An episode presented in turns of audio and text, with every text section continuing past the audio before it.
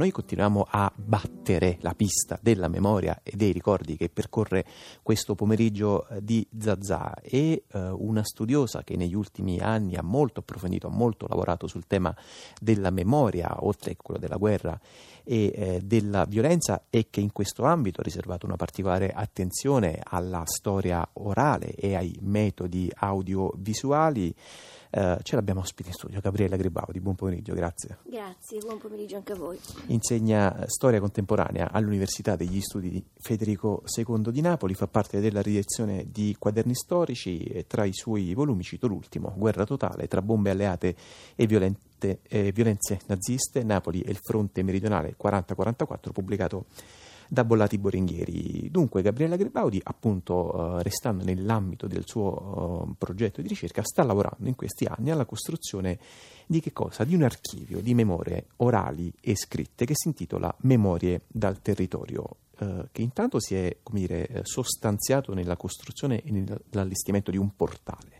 Ci dice qualcosa intanto sugli obiettivi di questo progetto, Gabriella Gribaudi? Sì, l'archivio raccoglie però eh, due percorsi. Uno è un percorso sulla guerra e l'altro sul terremoto. Poi dove vorremmo allargarlo allo studio, al tema della città raccontata attraverso i suoi abitanti. Ehm, la guerra e il terremoto. Eh, sono mh, entrambe memorie dolorose e sono memorie entrambe che in genere vengono diciamo, ricostruite, costruite dai media, dalla memoria ufficiale, secondo dei canolacci prestabiliti, secondo delle retoriche eh, che non rispettano l'esperienza delle persone.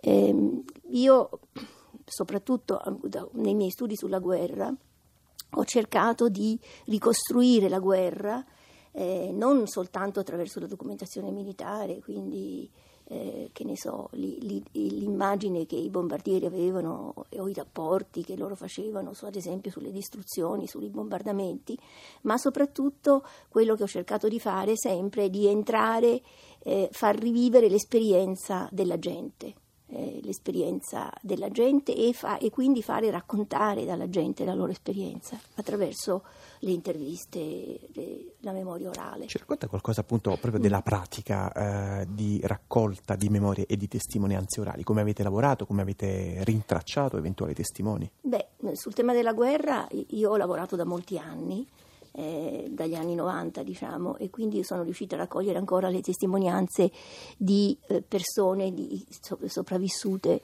che avevano vissuto eh, la guerra. Adesso oggi è molto più difficile.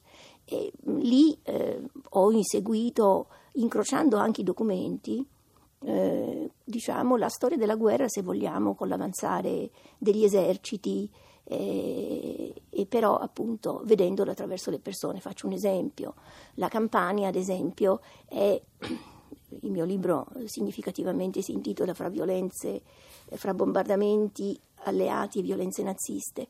La Campania è rimasta, è stata una specie di terra di nessuno in un certo periodo, e cioè dopo lo sbarco, anche prima dello sbarco, gli alleati bombardavano e i tedeschi da, dal basso, da terra, facevano delle violenze verso la popolazione, su cui adesso è difficile dilungarsi, ma in sostanza la, la, la gente ha vissuto come dire, la guerra in tutta la sua violenza, da entrambe le parti, e ce la racconta.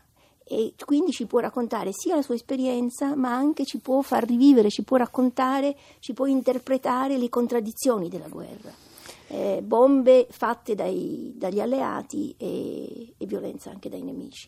Senta, tra l'altro poi non a caso abbiamo aperto la stagione di Zazà parlando delle quattro giornate sì. di Napoli appunto a proposito delle eh, violenze in uh, tempo di guerra sul territorio mm. napoletano. Gabriella Gribaudi, eh, però l'uso eh, diciamo documentale delle fonti orali eh, sottoposte poi come sono alla volatilità della memoria. Appunto abbiamo aperto questa puntata con, una, con il racconto di un testo teatrale che parlava appunto di una donna che eh, va in coma per 30 anni e quindi diciamo, la sua memoria resta all'età eh, che aveva quando è entrata in coma. Come viene maneggiato poi dal, dagli storici? In che modo si distingue dire, il grano eh, della verità dall'olio eh, dell'invenzione?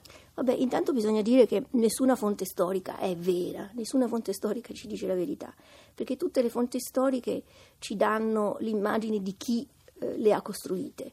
Faccio un esempio, noi lavoriamo molto sui, ad esempio, eh, sui documenti dei tribunali e questi sono costruiti ovviamente dai giudici, dai poliziotti che hanno fatto le inchieste e lo stesso avviene per qualsiasi cosa, non so, le fonti di prefettura su cui lavorano moltissimo gli storici sono fonti costruite dai prefetti, dai capitani dei carabinieri, eccetera.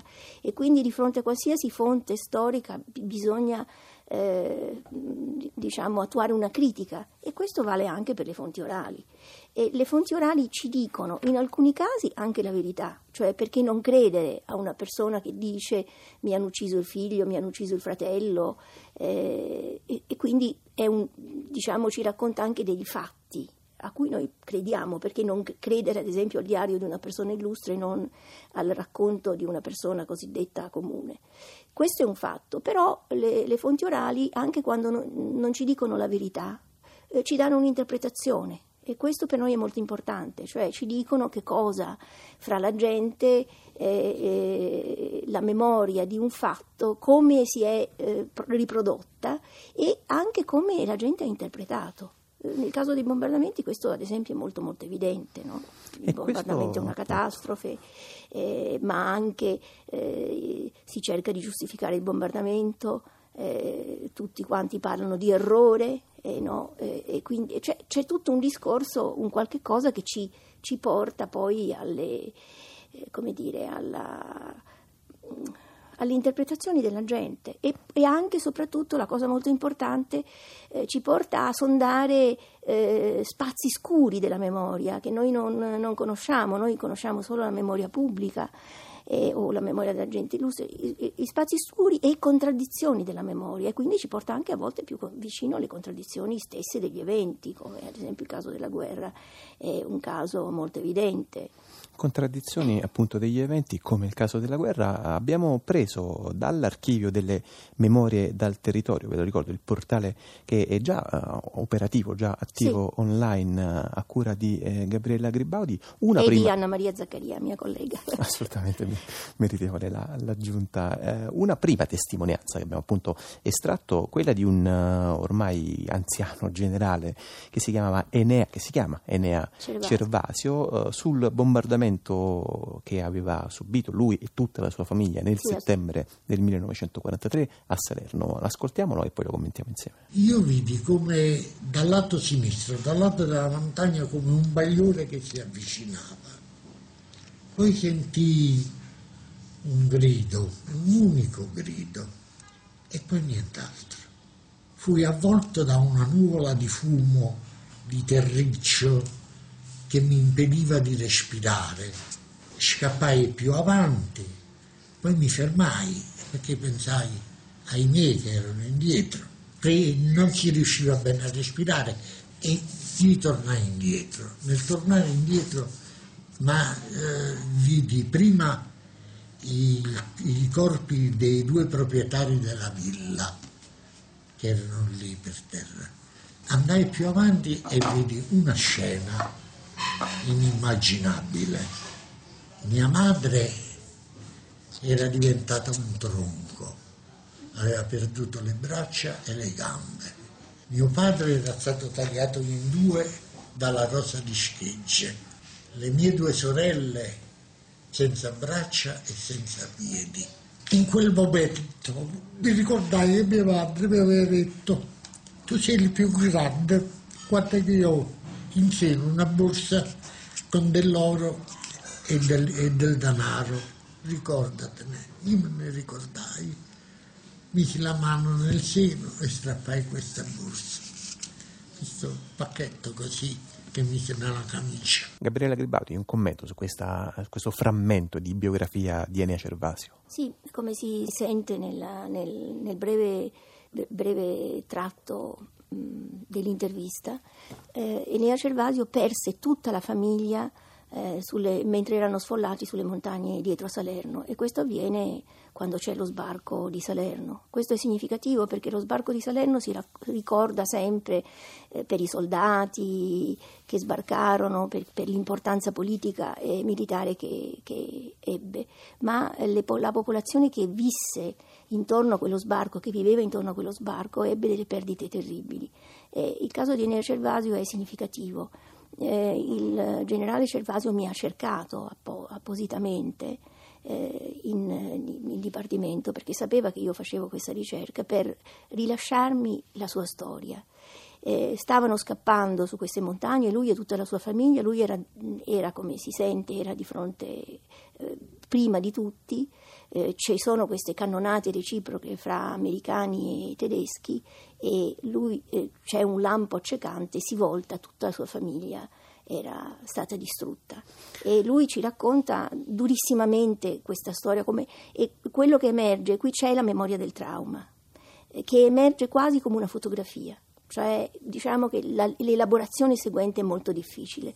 Nel, nel, nel proseguo dell'intervista Enea Cervasio ci dice, poi era un bambino di 11 anni, mi pare, adesso non mi ricordo esattamente la data, e ha vissuto il resto della, della vita cercando per un periodo di scacciare dalla mente questa sua fotografia, la morte, e poi vissuto con i nonni, la morte dei, dei genitori e di eh, tre fratellini, un fratellino e due sorelline.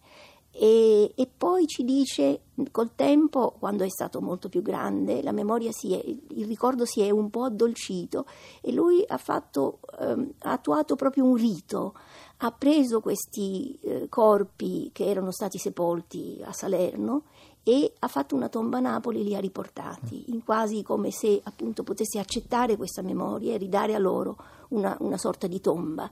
D'altronde anche noi storici diciamo eh, in qualche modo diceva Desertò, lav- lavoriamo fra morti e vivi e risuscitando queste vite, raccontando queste vite, in qualche modo diamo quella che Desertò chiama una tomba scritturale a queste persone. Insomma. Senta Gabriella Gelbaudi, prima di salutarla mi interessava un po' indagare l'altro nucleo mm. uh, traumatico generatore di eh, memorie di testimonianze che è quello del terremoto. Sì.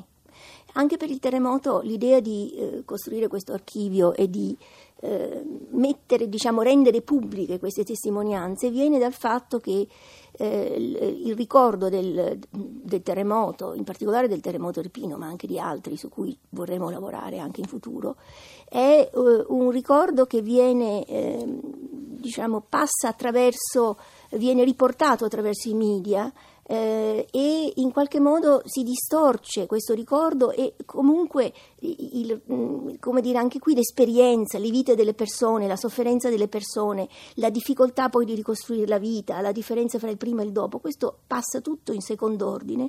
Nel caso del terremoto irpino passa in second'ordine e viene coperto completamente dal racconto della corruzione. Quindi eh, la, il racconto politico, il racconto della corruzione e questo racconto della corruzione, fra l'altro, e qui eh, è soprattutto la mia collega Anna Maria Zaccaria che ha indagato eh, intervistando i sindaci del tempo, ehm, eh, è diciamo, falsifica non soltanto l'esperienza delle persone, ma falsifica anche i fatti, eh, ad esempio raccontando la passività della gente, eccetera. Raccon- eh, facendo queste interviste si vede che l'immediato dopo terremoto, nell'immediato, i sindaci, ad esempio locali di allora, eh, lavorarono moltissimo, si diedero un grande affare e, e, e, quindi il momento poi fatidico, il momento in cui le cose cambiano eh, e eh, come dire, le comunità non riescono più ad agire e, e, e c'è anche un contrasto molto spesso fra i locali,